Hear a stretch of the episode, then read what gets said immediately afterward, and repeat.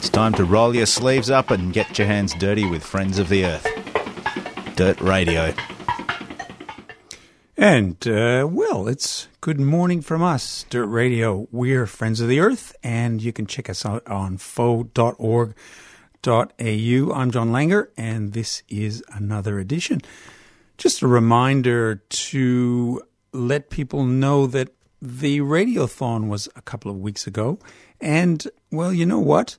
Uh, we're still a little bit short of our destination, our, our target, which is $850.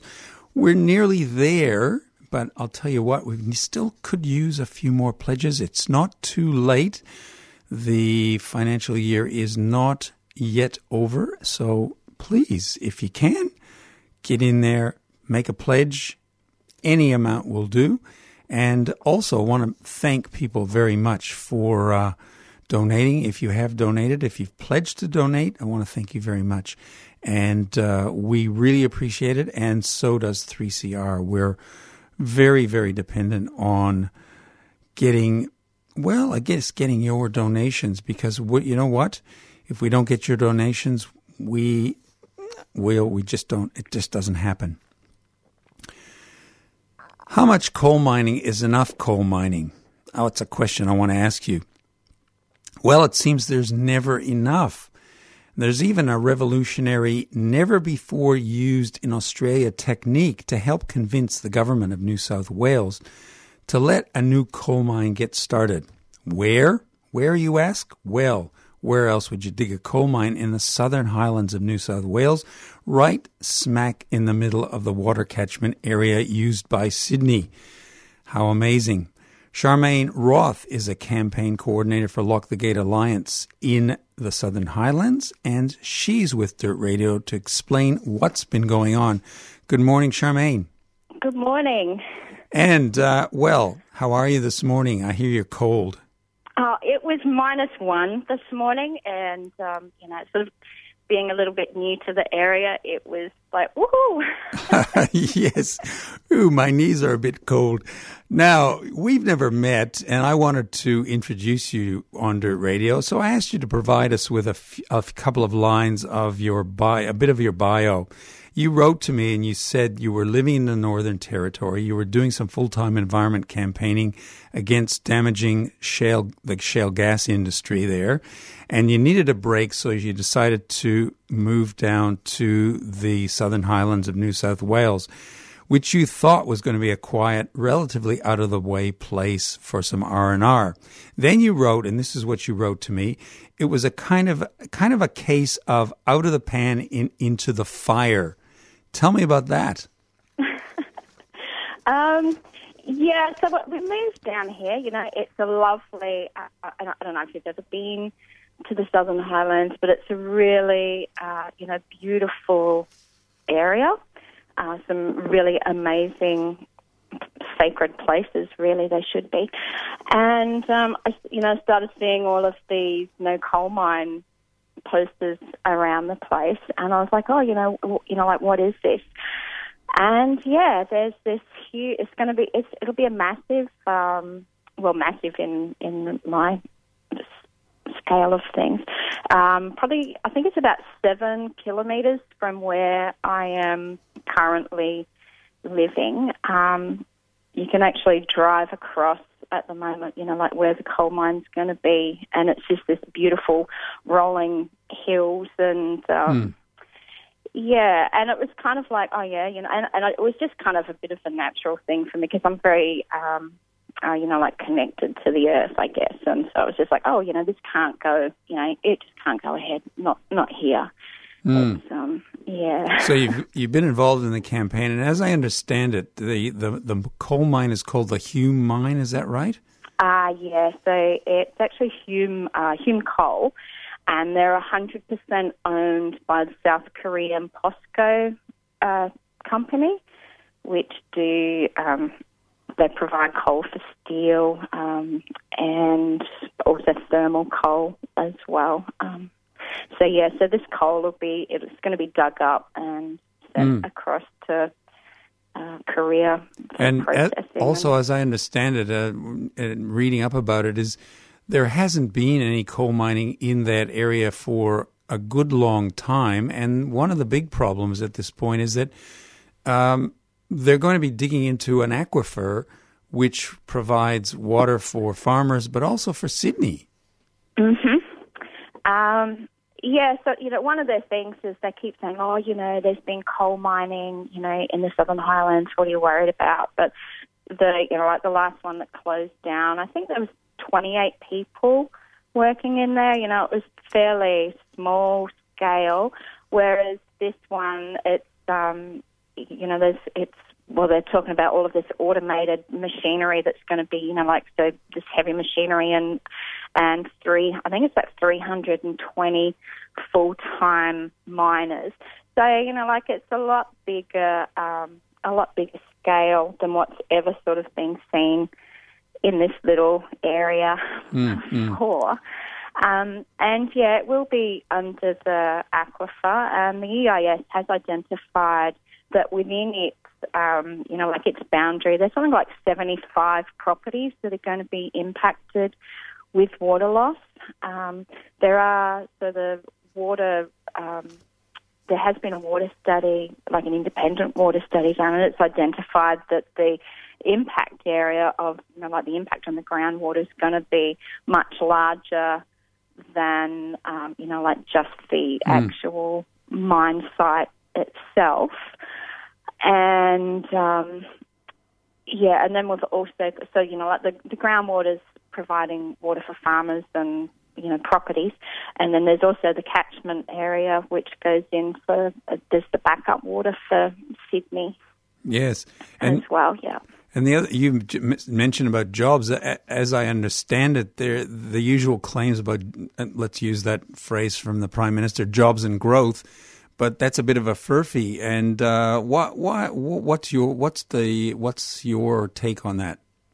Um, yeah, they keep saying, oh, you know, there'll be 320 full-time jobs for local people, but um, we've already, like, there's recently just been a mine closed down down near Wollongong, and you know, so there's 300 and something people there uh, that are going to be looking for work. Uh, we don't know. Tahmoor Mine is uh, probably like an hour away, and they don't know if that's closing down or if it's going to be sold. That's kind of up in the air at the moment, but that's like another 300 and something jobs there. Um, you know, we've, we've got all of these mines that are closing down around, you know, like New South Wales. It's pretty, um, you know, like when you look into it, it's pretty crazy how many people within the mines are actually losing, you know, their jobs at the moment. And it's those people that are going to be, you know, like it'll be a natural progression for them just to, you know, like leave one mine and, mm-hmm. you know, like come mm. to this one. Hume Yeah. Coal's already, you know, said that, yeah, yeah, you know, that's what miners do. They just sort of go with the flow. And it's only, you know, like it's 20 years estimate, you know, like that they'll be running for. So really, in the broad scheme of things, it's a very short term, um, you know, short term project. There's, not you know, 20 years worth of jobs at, at you know, like at what risk? So, Sure. it's, um, Absolutely, and I, it's a very interesting point that you're making. Is is the claim about jobs is they're actually not creating new jobs, it's simply making jobs for people who are getting redundant somewhere else. Yeah, and you know, if we lose the tourism here or the farming, you know, if farming's impacted from a loss of groundwater, you know, that's jobs that will be lost in those sectors. So you know, like really, you're not creating. There's no new mm, jobs. Mm. It's you know, like there's um, you know, risk to exist, existing jobs, and um, yeah, and just this transition from one area to the other with the miners and The other thing that I've I've uh, read about is that um, the royalties that are being claimed, that is the, what the government mm, fund uh, money that's going to come from this mine is is actually way less than it's the, than it's expected, um, and that's been really inflated. And uh, the coal itself is is apparently been reassessed. It's not as high quality as was originally in, uh, ex- expected. Yeah, so um, originally they were saying it was going to be this really high quality, uh, you know, like metallurgic coal. And now it's almost 50 50 thermal coking. So, uh, you know, like they're saying, oh, you know, it'll be, you know, all for steel, you know, steel manufacturing. We need steel for cars. And it's like, yeah, well, hang on, half of it's going to be, you know, burnt for power, which is, you know, um, mm. not, you know, the best for climate. yeah, exactly.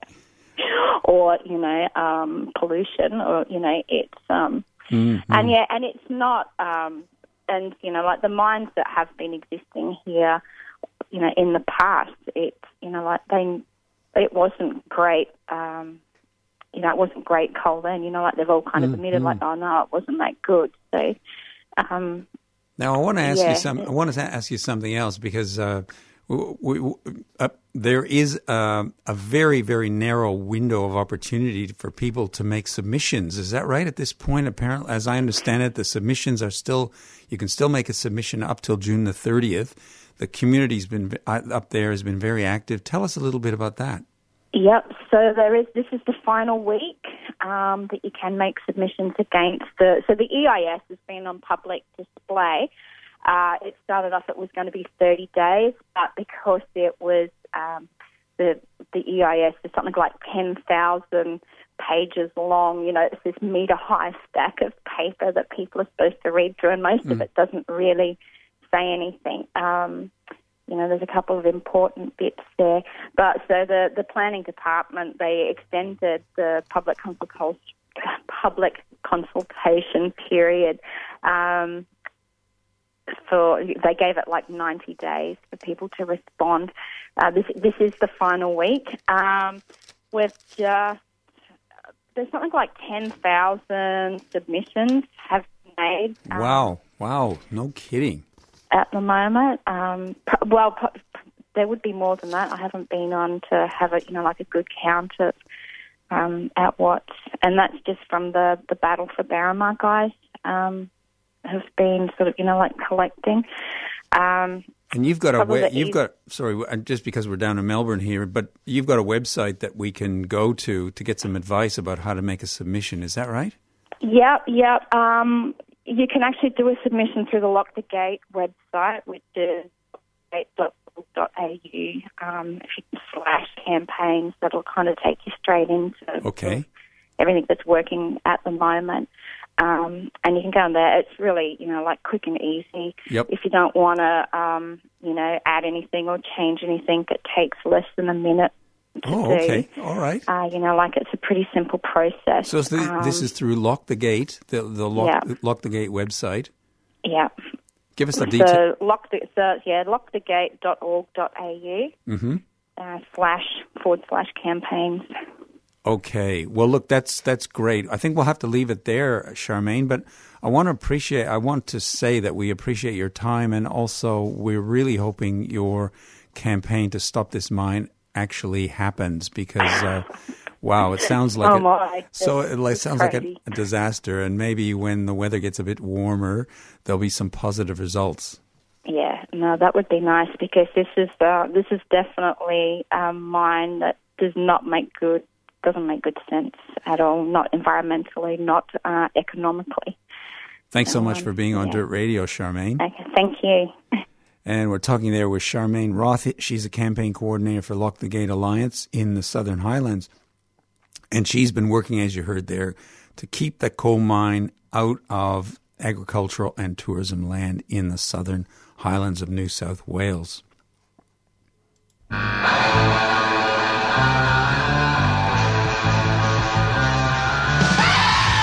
Yarra City Council present Leaps and Bounds Music Festival 2017 from the 13th to the 23rd of July. Celebrating 40 years since Melbourne's first punk gig, Bakehouse hosts Why Punk discussing its existence. Catch the all ages shows featuring Philly and Boessa at the Turn Up or Ms. Risk for Groovers in the High Tea. Head to Bar Open for a show every night of the festival or catch the smooth grooves of the Meltdown. For participating venues and tickets, visit leapsandboundsmusicfestival.com. A 3CR supporter.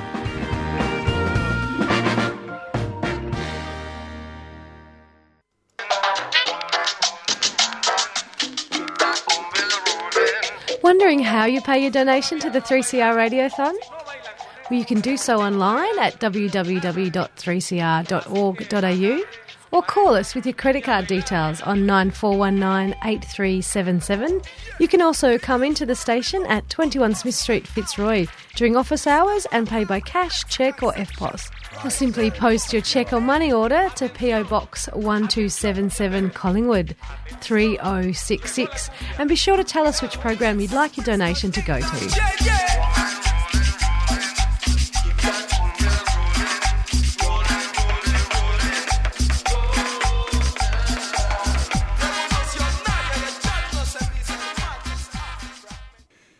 End of the financial year, it's a good time to talk about tax.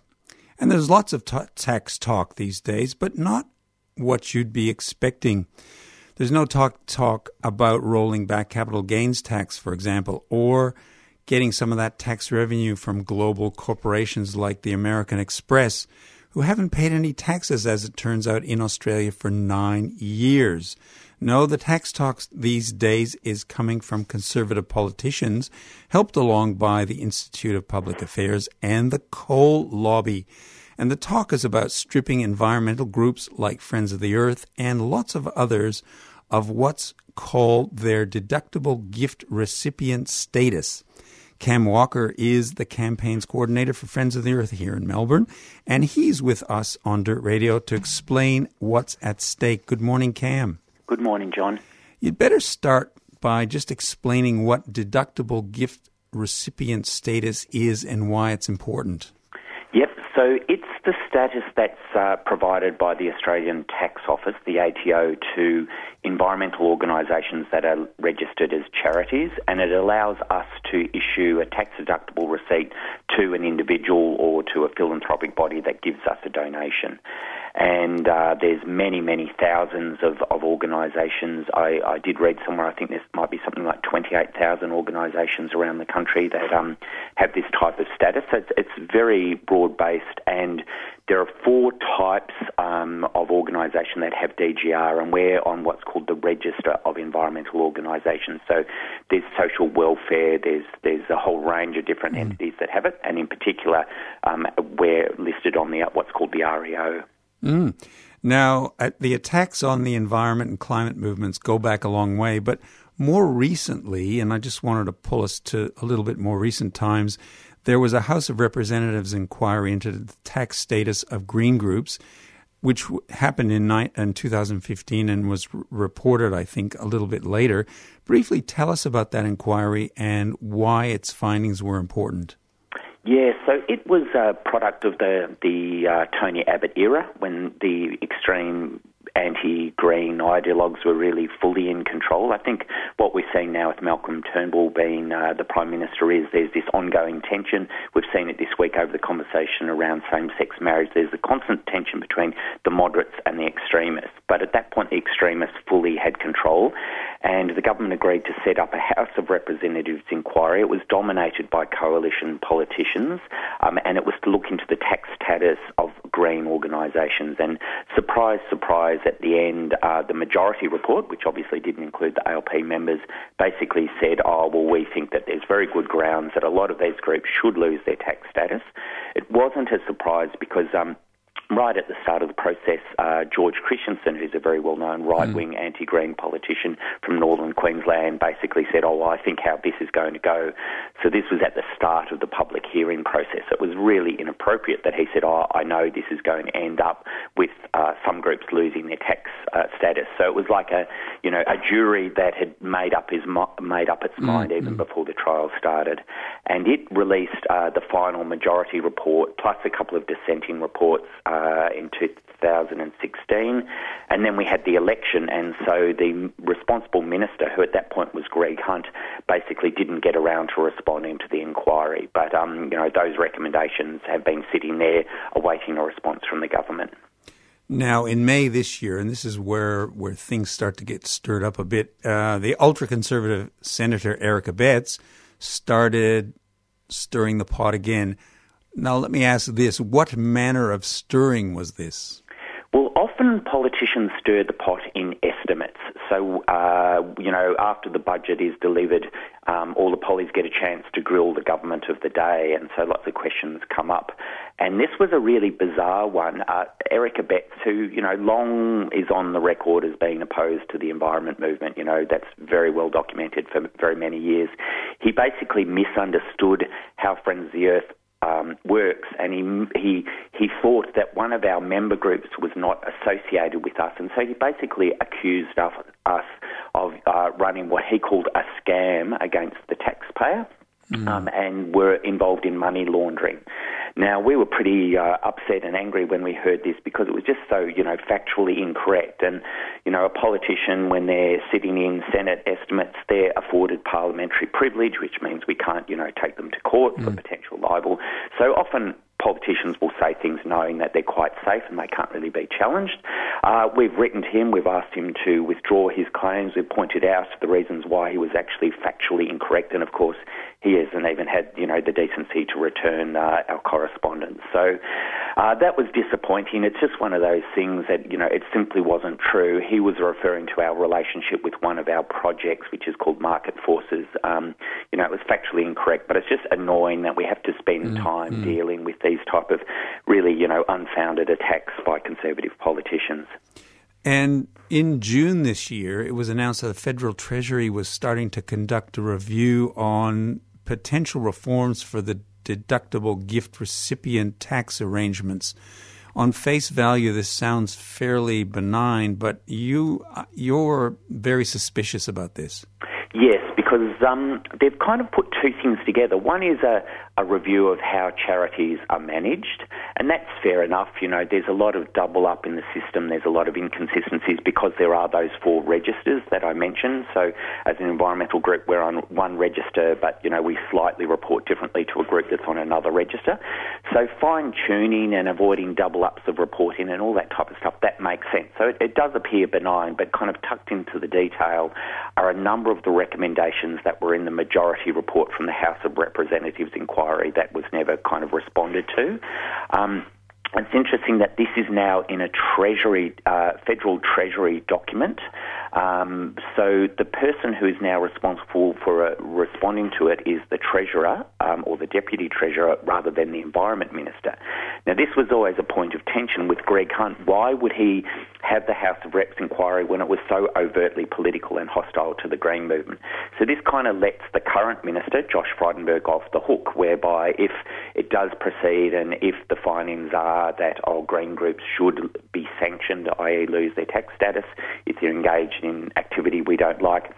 It's not the minister that's done it, it's been the treasurer. So it's very interesting optics about how this has been packaged up. It's something that kind of ostensibly looks fairly benign, and yet it still has the same old, quite mm. extremist political agenda right at the core of it. Now, just finally, uh, there is a lot at stake, and you're suggesting, Friends of the Earth is suggesting that we put in some submissions. How do we go about doing that? Because July the 14th is the deadline. Yes, um, so if you go to the Friends of the Earth Australia website, foe.org.au, on the front page you'll see a backgrounder there. Uh, we will have a, a, draft submission that people might like to modify or use as the basis of theirs um, uh, if they could send them in in the next two weeks. Uh, during the House of Representatives inquiry, there were literally thousands of submissions from individuals and organisations that were put in, and it had a really huge impact because it resoundingly showed, I think the figures were more than 96 6% of the submissions that uh, arrived were in support of the status quo and the environment movement. So it has a huge difference because it tells the politicians that are assessing this that they're actually running a political, uh, political agenda that people don't support. So if you could write even a half page letter uh, around the key questions that we mention on our website, that would be really fantastic. If you're a member of any kind of organisation that might also add its own submission, that would also be very, very helpful. Look, it's uh, really important. I, I, very interesting listening to you, Cam, and also uh, I found it very useful for the, the summary that you provided on the Friends of the Earth website was very useful in getting the background to this whole thing. And obviously, there there are a lot of other factors that we could have talked about, but I think you've covered it extremely well. And uh, thanks very much for your time today. Thanks, John. Talking there with Cam Walker, campaigns coordinator for Friends of the Earth Melbourne. And as he was saying, there is an inquiry right now going on. They're taking submissions in Treasury, and they're going to be investigating what's called the deductible gift recipient status of environment groups, not just Friends of the Earth, but lots and lots of environment groups. Um, basically, what that means is the tax deductible status that environment groups have at the moment may be stripped away. So it's really important to get a submission, something in if you can. We're Dirt, Radio, and uh, we're just about out of time, I've got to say. We'll be here next Monday. Or, not Monday, whoops. Monday used to be where we used to be. It's Tuesday, 9.30 to 10, our new time slot. And once again, thanks so much for people pledging donations or donating. Still time to do it. Please, if you've got a little bit of spare change, Dirt Radio, that's where it needs to go.